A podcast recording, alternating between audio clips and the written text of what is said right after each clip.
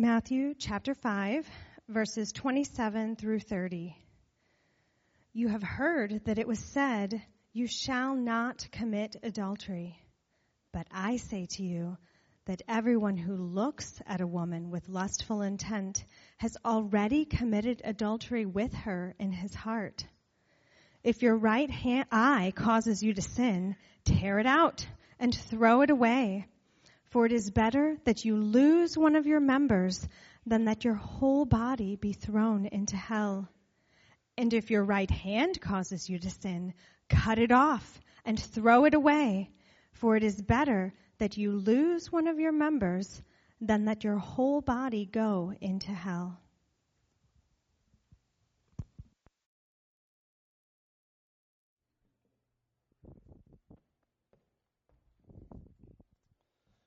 You, Elizabeth. Good afternoon, my friends. Is this on? All right. Um, did you just say I'm, I'm about to preach the most famous sermon in the history of the world? Jeez. That's, no pressure. Um, well, it's good to open God's Word with you again today. Um, I usually think that the first job of a sermon is to convince uh, people that are listening that the passage in front of them is relevant to their lives. Um, I don't, I don't, I don't feel so. Uh, I don't feel like that's so urgent today. I, I think this is. Uh, I think this is something that um, that we can all kind of nod our heads to in, in uh, acknowledgement that we we need words like this. Um, that's not to say that everyone in this room st- struggles with sexual purity in the same ways or to the same degree, but it is to say that if you live in the same world that I'm living in, you literally cannot escape the barrage of temptation to break this commandment, short of locking yourself in your bedroom without a smartphone, without a TV, without access to the internet, without neighbors who walk by your window, or memories of any of the above. God's Word is eternally relevant. If I had to name two things that most characterize our culture right now, I would probably say anger slash hatred and sexual impurity. The very first two issues that Jesus names in this body section of his sermon. I think he's on to something. The destruction that has been caused in our world by sexual sin is simply devastating. The number of lives that have been destroyed by sexual perversion and exploitation and abuse and addiction and carelessness will probably go down as perhaps the most tragic statistic in all of human history. And the seed that gave birth to all of it exists inside you and me. That's reason enough for every one of us to give Jesus' words the most respectful, urgent, trembling, humble, honest, careful attention we possibly can. And for that, we should pray. So please pray with me real quick.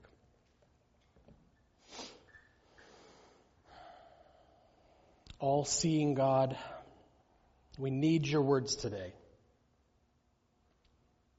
Some of us need your words to pierce our hearts and help us see our hearts with more honesty and clarity. Some of us need your words to cleanse us and deliver us from slavery to sexual sin. And all of us need your words to give us hope and healing and comfort and a renewed vision and power to live as disciples of Jesus are called and able to live by the power of the Holy Spirit that lives inside of us. Forgive us for sinning against you and heal us from the sins of others against us. We desperately need you. Amen. Convinced that these words have relevance to each of our lives, let's look at the passage in two sections uh, that I think just will help us pay attention to it a little bit more carefully. So, two sections. First is the heart of sexual purity, and then the fight for sexual purity. So, let's start with the heart of sexual purity. Back to verse 27. Please leave your Bible open, uh, if, if you will. You have heard that it was said, You shall not commit adultery. I guess we should start there. The people that Jesus was talking to that day had heard that you should not commit adultery. I'm not sure that's exactly our situation.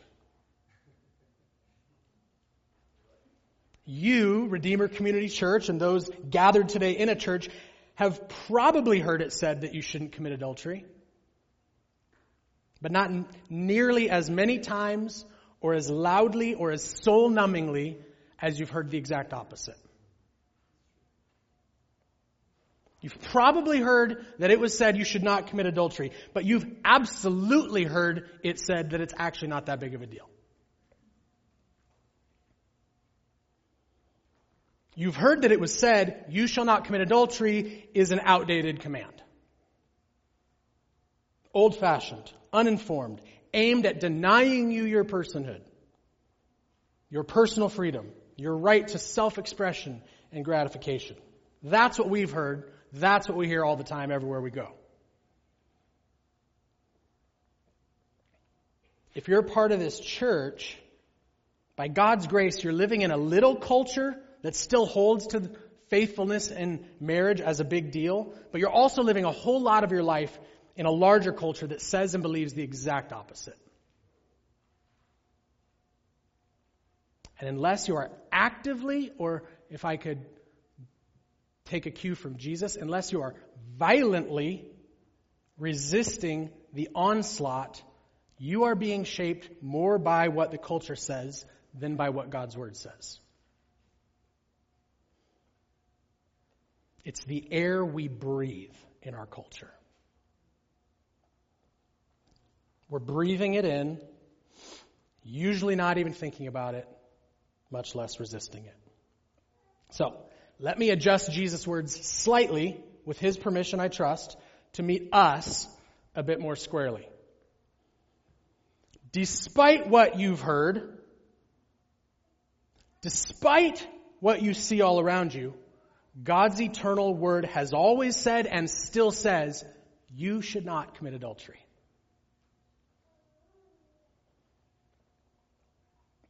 Every voice that tells you otherwise is lying to you and is not authoritative over your life.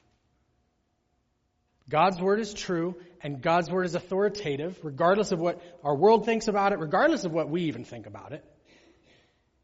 Adultery, which we can define as a sexual relationship of any kind with someone who's not your covenant spouse, is wrong. It's contrary to God's good design that goes back to the first couple pages of your Bible. And it's not wrong in a God is being stingy and holding out on us kind of way. That's kind of, that's actually the devil's original lie from the garden. It's wrong in a God is good and knows what's best for us kind of way. For all the noise and attention and celebration that our world likes to give sex, I hope you realize that God has a much higher view of sex than our world does. God, the inventor of human sexuality, has a higher view of human sexuality than our world does. Our world tells us that sex is everything, that it's the defining, most sacred aspect of who we are. And then it goes on to encourage us to treat our sexuality like it's not sacred at all. Like sexual relationships and encounters are trivial and not that big of a deal. It tells us that sexual freedom is sexual expression without boundaries. Though for the time being, we still do have a couple largely agreed upon boundaries. But how many of our God given appetites truly operate well without boundaries? Do our physical appetites for food work well without boundaries? Or does pretty much pretty much everyone agree that a somewhat disciplined diet actually leads to freedom and health. Do our physical appetites for sleep work well without boundaries? Or do most of us agree that sleeping all day doesn't actually lead to human flourishing? let's just call out the lie. God's boundaries for our sexual relationships do not limit our freedom, they enable it. I had a professor in college who grew up in Los Angeles. And he went to an elementary school that didn't have room for a playground outside, so they built their playground up on the roof on the top of their building. And as you would hope, there was a strong, sturdy fence all the way around the perimeter of the roof where their playground was. My professor told us that not once did he feel like that fence around the playground limited his and his friends' freedom to play. Not once. In fact, he said the exact opposite was true. Because that fence was there, he and his friends felt very free to play ball, to play tag, to run wild without the constant fear of flopping over the top of the building. It's a beautiful picture of how God's law functions for us. The commands of God are not burdensome. They don't restrict our freedom. They enable it. They don't prevent our flourishing, they, they promote it. When God puts limits on our sexual expression, He's not cruelly denying us our freedom and limiting our flourishing. He's wisely and lovingly protecting us and freeing us to live out that part of our humanity in accord with His good will. And remember, that's just a part of our humanity, not all of it. But His boundaries are good and they're right. He's the creator and giver of every gift. He loves us more than we love ourselves. And he's so much wiser than us, and he sees everything so much more clearly than us. Satan says that God's boundaries for our sexual lives are old fashioned and rob us of freedom. He says that the inventor of sex is a prude. He says that the creator of pleasure is a joy kill. He says that the designer of the human soul is oblivious to our real needs. Can we just acknowledge the madness in those statements? And yet we're susceptible to them. If we believe that God is the designer of human sexuality, then we have to believe that the boundaries He's given us are for our good, not to keep us from our good. And when it comes to sexual boundaries, I know that for some this is more difficult to hear and to believe than for others. All of our hearts can be tempted to argue against or defy God's boundaries, but I know that for some, this particular issue feels more painful and more sacrificial than it does for others. To some, it even feels like death. For some in this room, for a variety of reasons, the boundaries that God's Word puts on our sexuality feel downright cruel and unfair. How can God's boundaries be good and right when I feel all these conflicting feelings? That's real. And I'm sensitive to that. And I promise you, our Lord is sensitive to that. And with compassion and confidence, I say to all of us that we never flourish by stepping outside of God's boundaries no matter how painful it is and how much it feels like it costs us.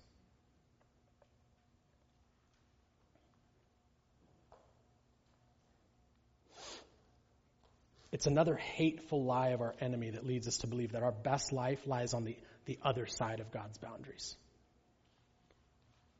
In any area of our lives, certainly our sexuality. True freedom is not found by stepping outside of God's will. True freedom is found by those who say, Jesus, I feel this way, but I trust you more than my feelings. True freedom is found by those who say, Not my will, but yours be done, no matter what it costs. True freedom is found by those who let Jesus define their humanity and their value.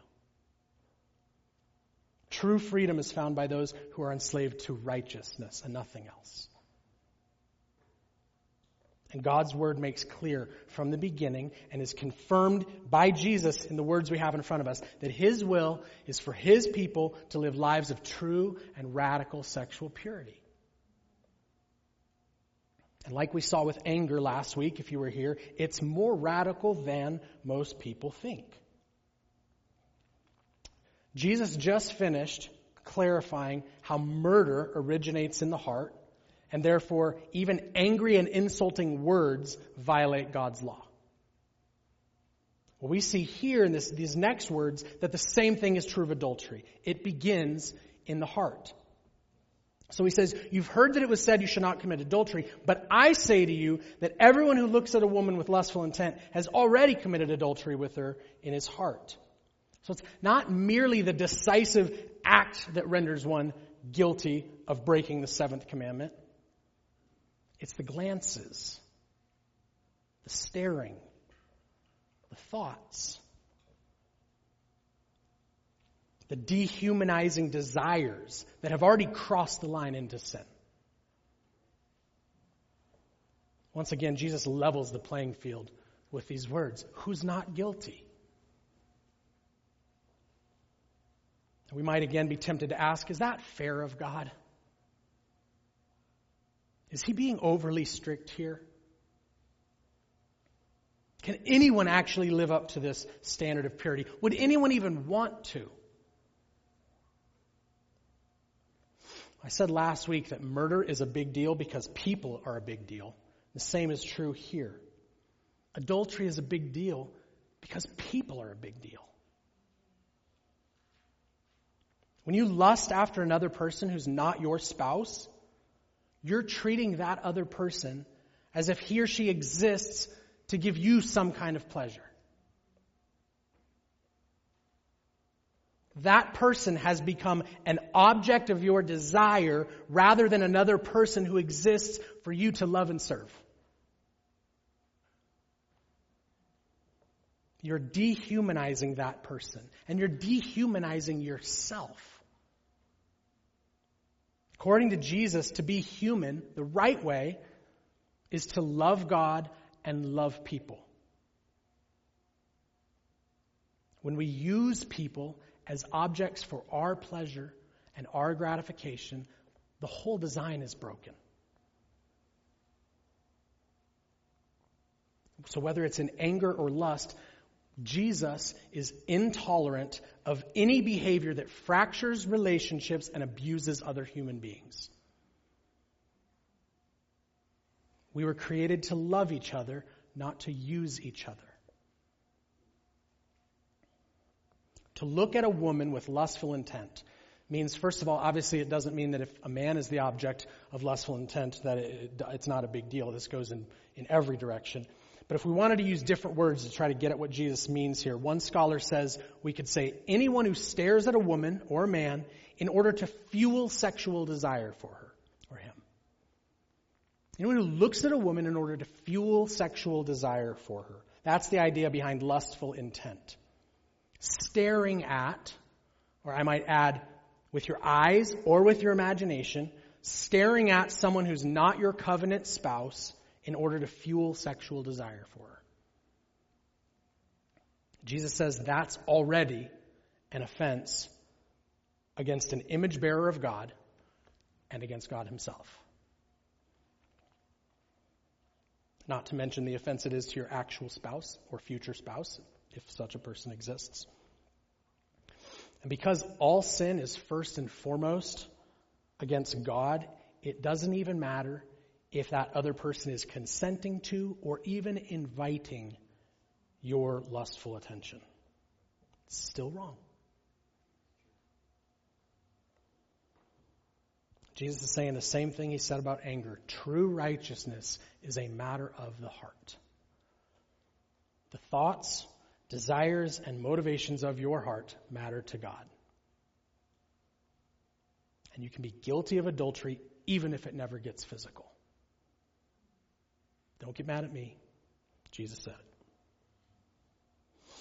So when we talk about the heart of sexual purity, let's have two hearts in view. The purity of our hearts is front and center. The call is for us to live out a kind of purity that honors and loves and respects other people with our eyes, our thoughts, our imaginations, our words. But let's not miss the other heart involved in this command. Let's remember the heart of God who loves us, created us, knows who we are, knows how we struggle, knows how we flourish, and cares more about our joy than even we do.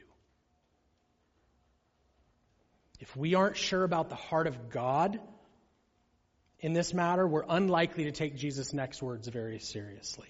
And it sounds like we ought to. So, with the good and wise and loving heart of God in view, let's look at the second part of this passage. First is the heart of sexual purity. Second section is the, the fight for sexual purity. Let's read the rest of this passage again. If your right eye causes you to sin, tear it out and throw it away. For it's better that you lose one of your members than that your whole body be thrown into hell. And if your right hand causes you to sin, cut it off and throw it away. For it's better that you lose one of your members than that your whole body go into hell.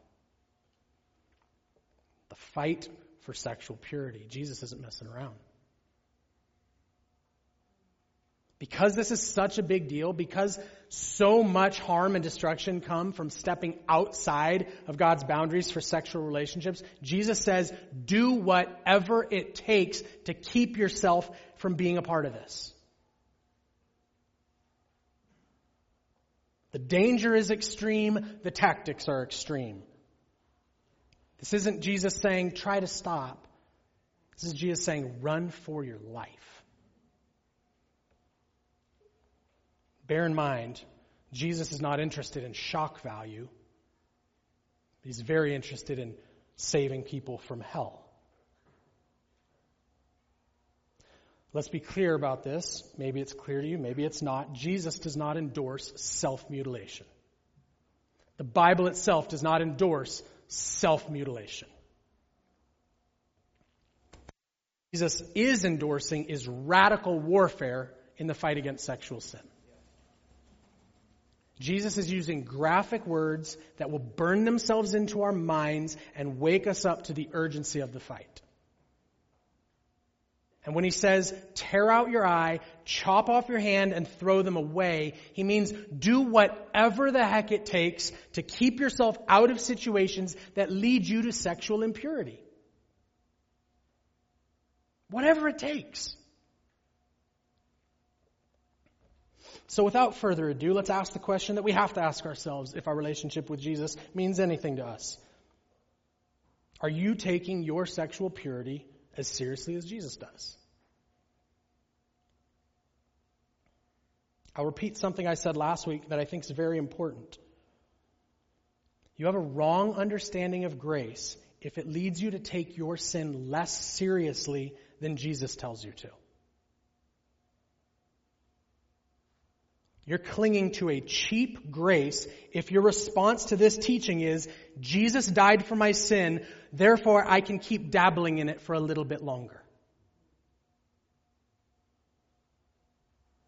That's just not the gospel Jesus preaches, right?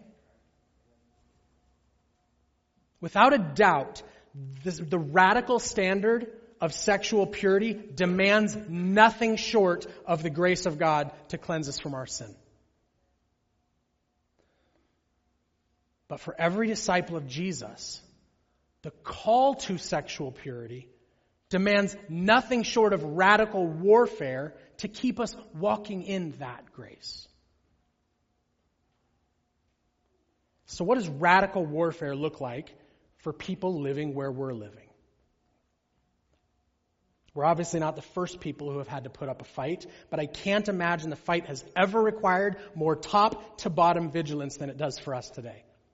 Agreed?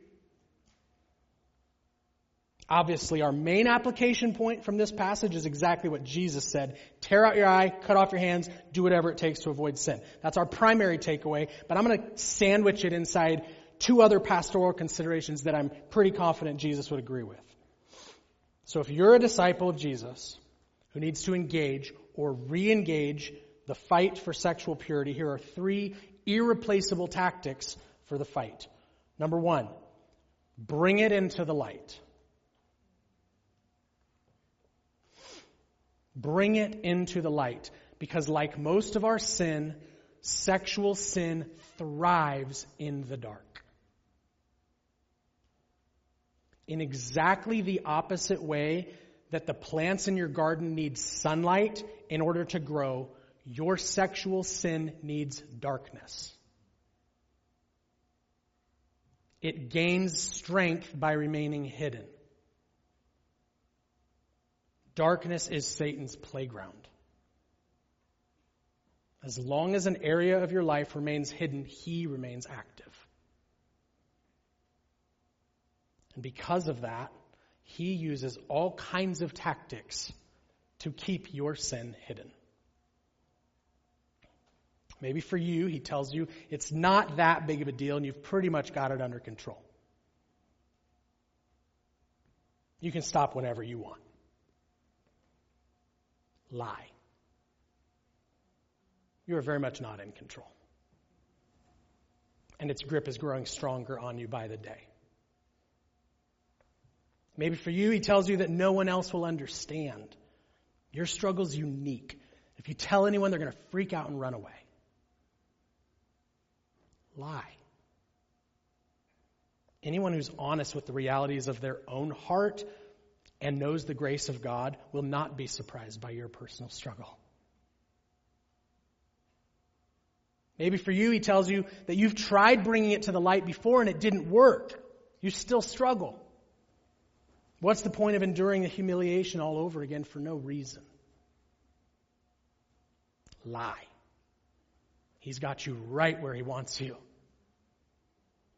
Denying the possibility of future grace by making you question the grace you've known in the past. Satan will gladly help you stay too busy, too tired, too isolated, too ashamed, too numb, too hopeless to bring your struggle into the light. Gladly. He'll do anything to convince you to keep your sin hidden because he knows that when the light shows up, he has to flee. You literally take weapons out of your enemy's hands when you confess your sins to God and others.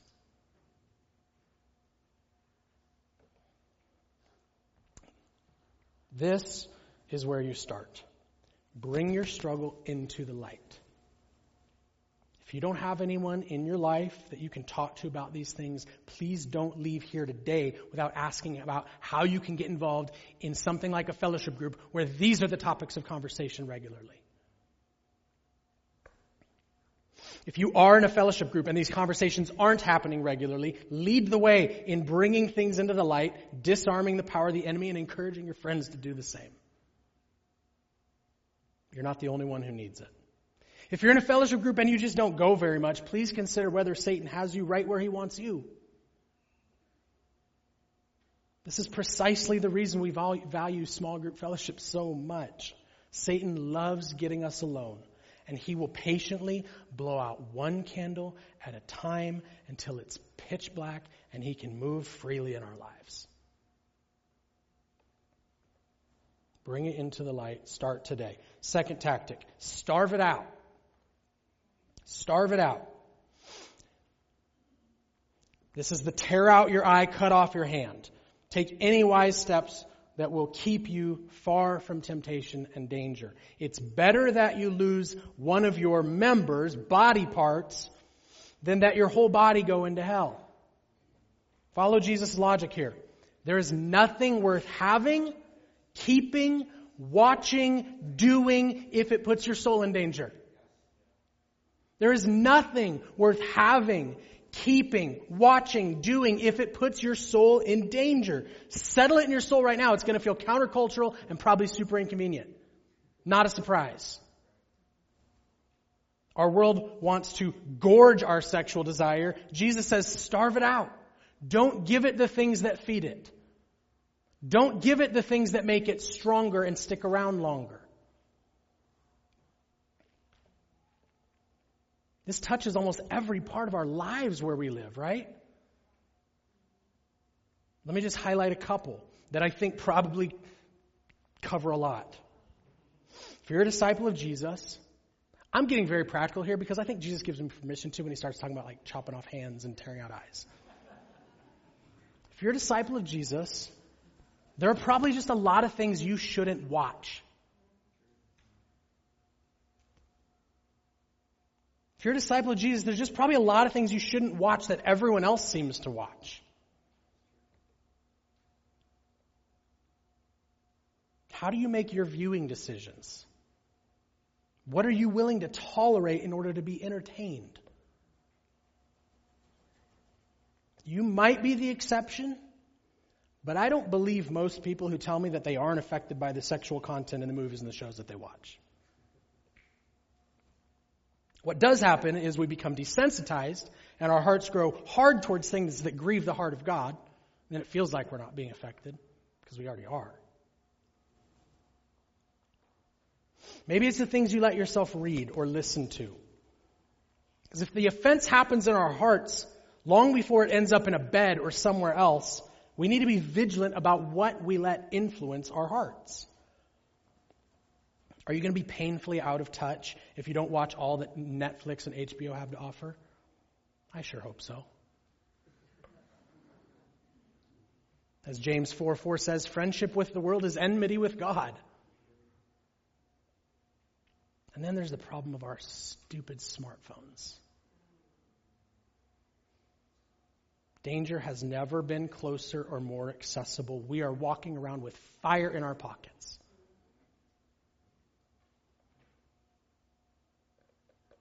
I believe there are very few human beings who should have a smartphone that has zero protective measures on it. You might be strong 99% of your life. That's awesome. When that 1% shows up, just the right, just the right uh, congruence of circumstances, Satan will be there. 1%. He's ready.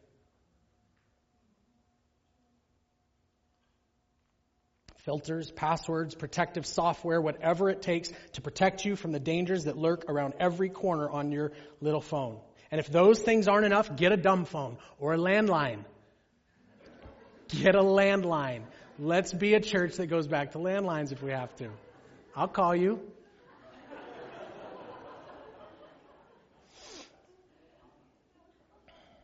How lame and inconvenient would that be, right?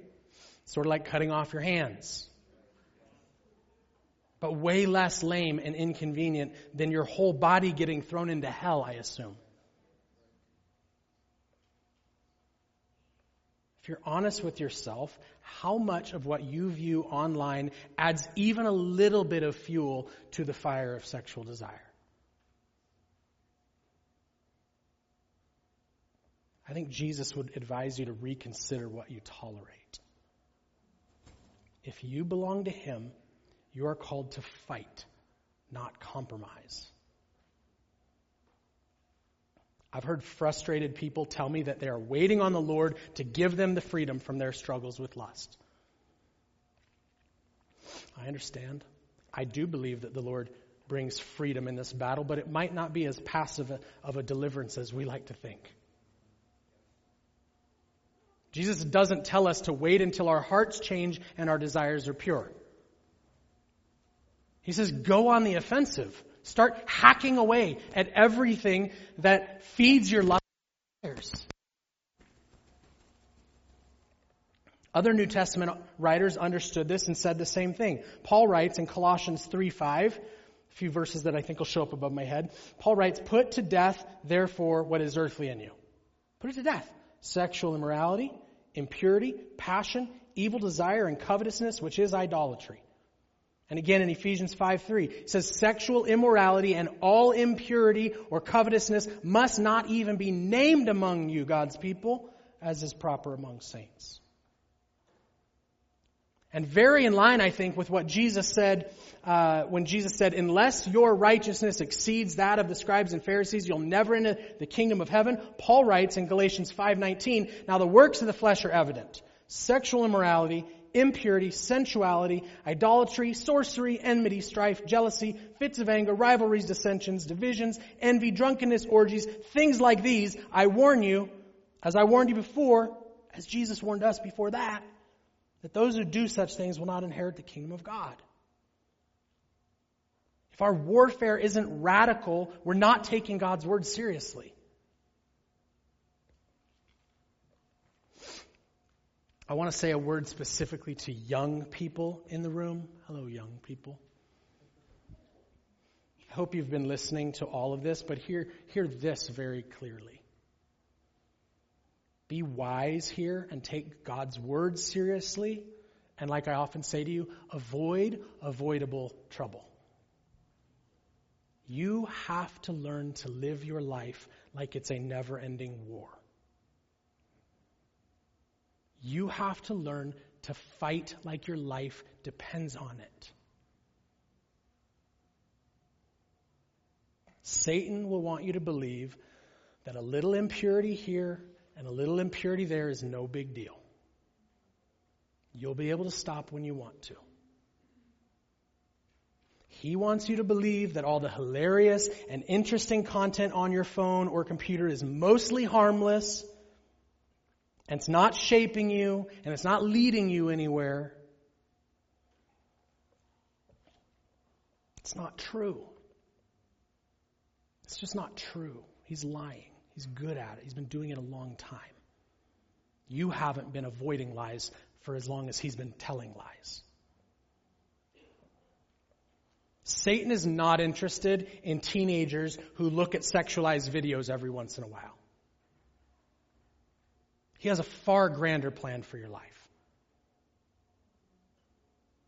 He's leading you down the path of ruthless addiction that will have the ability to destroy everything that matters to you. He wants you to grow into a man or woman who's so gripped by sexual slavery that you live a life of complete deception, you destroy your family, you devastate the ones you love most, you have zero healthy relationships, you live in isolation. You become a shell of a human being. You drag the name of Jesus through the mud and you burn with sexual, unquenchable sexual lust forever. And if that sounds overly dramatic to you, it's because he wants you to think I'm being overly dramatic. But I've been young, and now I'm less young. And I promise you, the danger is real and the danger is yours.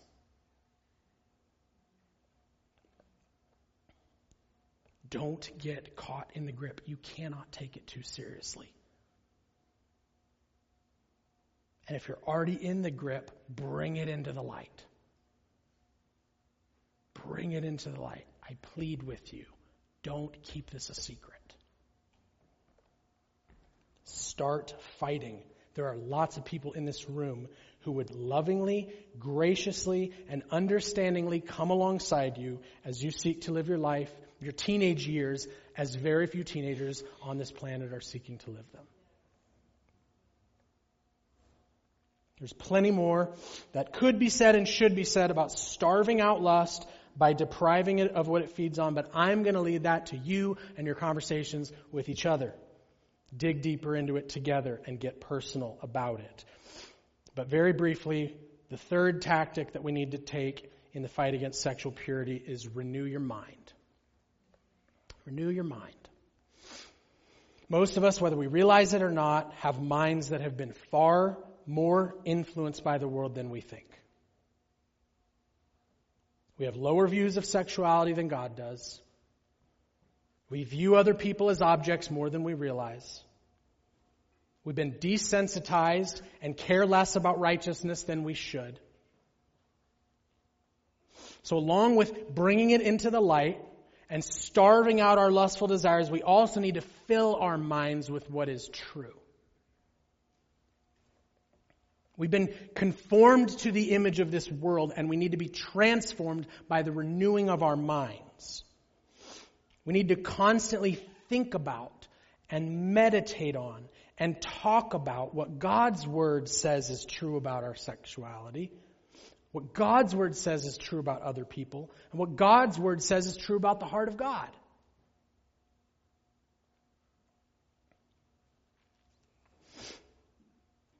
We are shaped by what we give our attention to. And perhaps we are most shaped by what we give most of our attention to.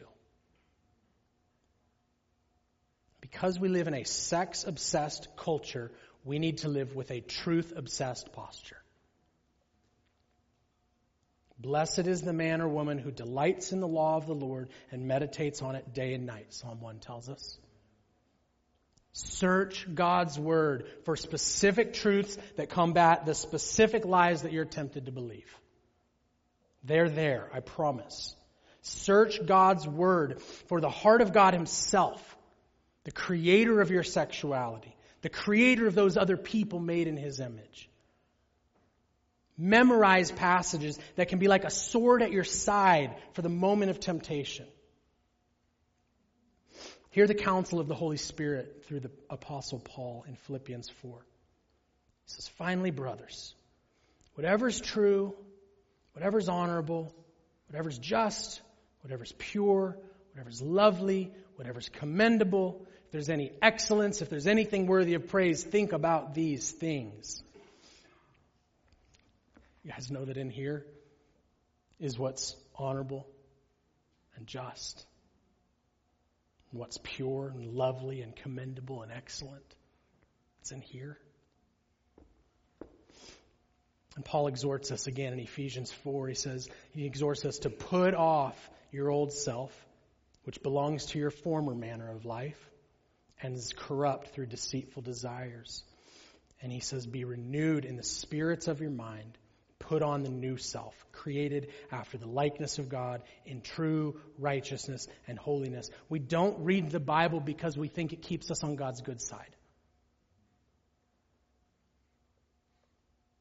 We read the Bible because we're in constant need of renewing grace.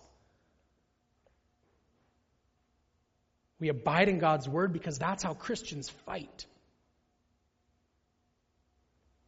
Brothers and sisters, let's fight like we mean it. Like Matthew wrote at the end of chapter 4, the words that we've just looked at are part of Jesus proclaiming the good news of the kingdom of God. Even the words we just looked at. Jesus said in verse 17 that he came to fulfill the law of God. And as far as the seventh commandment, don't commit adultery goes, he did that. Jesus fulfilled that by being the only one who in every respect has been tempted as we are, yet without sin. Jesus never married during his earthly life, but he never looked at another person with lustful intent. He never had wandering eyes. He never had a careless imagination. He never objectified another human being. He never viewed another person as a means to a selfish end. Jesus fulfilled God's command against adultery because you and I haven't. And then Jesus paid the penalty for our sin when he died on the cross 2,000 years ago. So now anyone, the Bible says, who trusts in Jesus receives the grace that we so desperately need to be counted righteous before God and the grace we so desperately need to walk in righteousness before God. It's what Paul meant when he said that for our sake, God made Jesus to be sin. Even though he knew no sin. So that in him, we might become the righteousness of God. He took your guilt for your adulterous heart. And he says, and I'll give you my righteousness. It's yours before God and it's yours to walk in right now.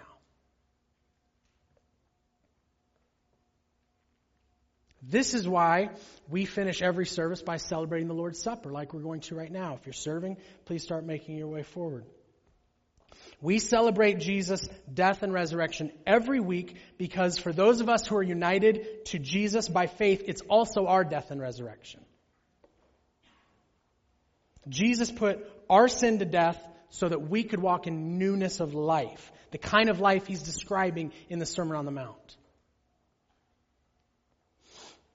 If you're here and you're not living by faith in Jesus, I'm really glad you're here. And I want to tell you in a couple minutes, people are going to get up out of their rows and they're going to walk down and they're going to take these weird little cups and put things in their mouth. And I want to encourage you to stay in your seat when that's happening. You don't need to get up and go. No one's going to judge you for staying in your seat. Um, but this is something that is a part of walking in fellowship with Jesus. And it's for those who uh, trust in Him by faith. But as you're sitting in your seat, I would encourage you take a few minutes and reflect on your life. Maybe even reflect on the, the, these words that uh, Jesus has given us. Maybe the specific category of heart level adultery that Jesus says is such a big deal before God. i invite you to just consider that before God for a couple minutes while people are doing their thing. The people that are coming up and doing their thing are not better than you in any way. They've just come to the conclusion that Jesus is their only hope. And you're invited to do the very same thing today. There will be people at the back of this room that want to pray with you, with anyone here. And um, I just want to commend that as something that um, don't leave good stuff on the table. If somebody's here that wants to pray for you and you're somebody who needs prayer, um, walk back there and ask somebody to pray for you, whoever you are, whatever you're, wherever you're at. Maybe that's the first step even of you bringing things into the light. So don't waste that opportunity for grace. But, brothers and sisters, those who are living by faith in Jesus, as we come to receive the body and the blood of Jesus given for us, hear again the good news of the kingdom. In a world where sexual norms are determined by human feelings and reasoning, in a world where sexual carelessness has chipped away at countless human souls, in a world where sexual appetites have been gorged and enslaved the masses, in a world where sexual whims have torn families apart. In a world where sexual perversion has exploited and abused and left for dead. In a world where sex is everything and people are objects. In a world where sex is God and people have become so very confused. Jesus says his kingdom's different. He says his people are different.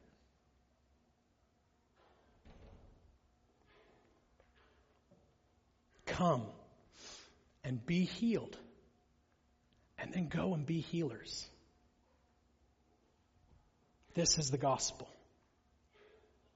All of our sexual brokenness, all of our sexual confusion will one day be former things.